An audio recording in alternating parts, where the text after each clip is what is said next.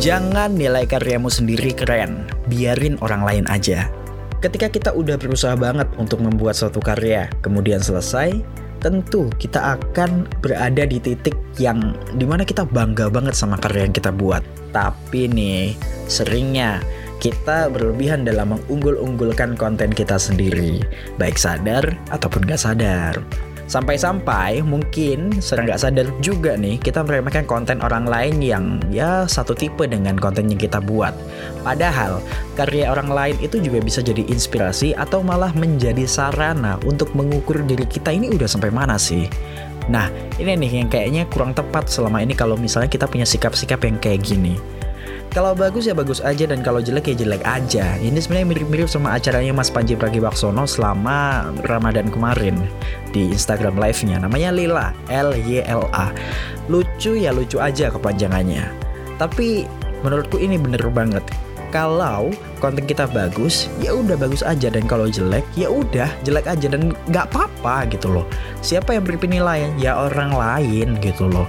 Kalau kita menganggap itu konten terbaik kita kemudian ada orang yang nggak punya uh, selera di konten yang kita buat mungkin dia akan merasa kalau konten itu nggak bagus dan lebih tepatnya mungkin nggak nggak sesuai dengan seleranya dia barangkali Nah, ini nih yang penting juga.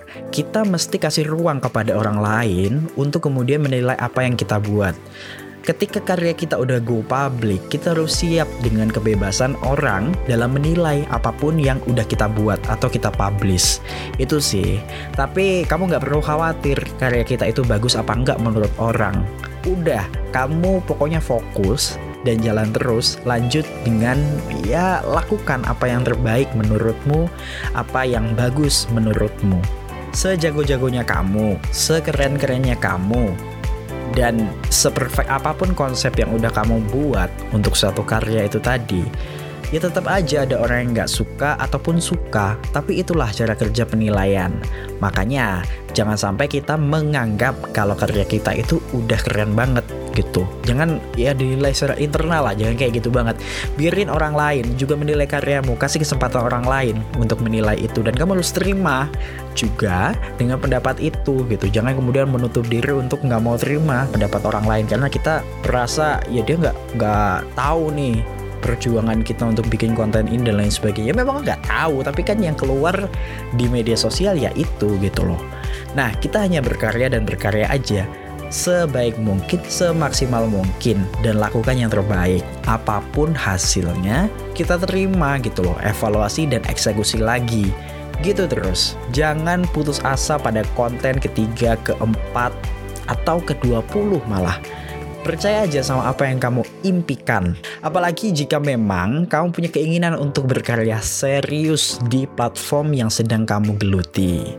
Ingat, karya apa pun yang kamu buat, nggak ada yang jelek itu adalah proses gitu loh. Mungkin ya semua orang yang bikin hal-hal keren dan bagus di dunia ini juga mengalami masa-masa awal di mana mereka bikin konten yang jelek, melakukan kesalahan juga di masa-masa awal. Tapi itulah sebuah proses. Kamu jangan sampai um, kemudian tidak ingin melewati proses itu tadi.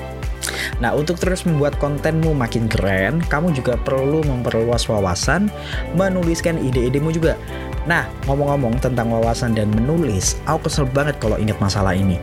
Pas masih maba dulu aku punya temen baik. Dia kritis sama hal-hal yang gak pas di sekelilingnya. Tapi sayang, saat itu suaranya gak bisa didengar banyak orang, padahal bagus banget.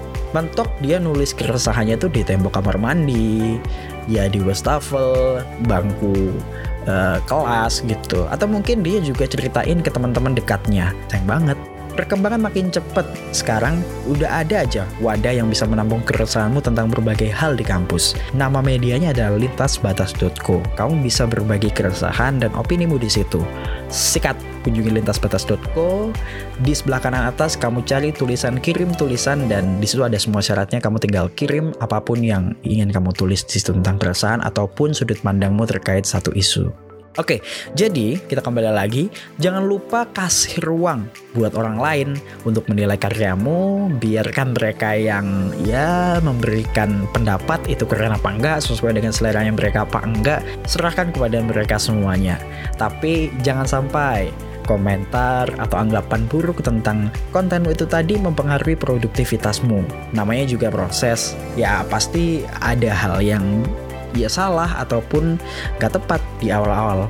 Gitu aja, tetap berkarya positif, selamat berkarya. Aku Mirza Bariza, terbenturlah, terbentuklah.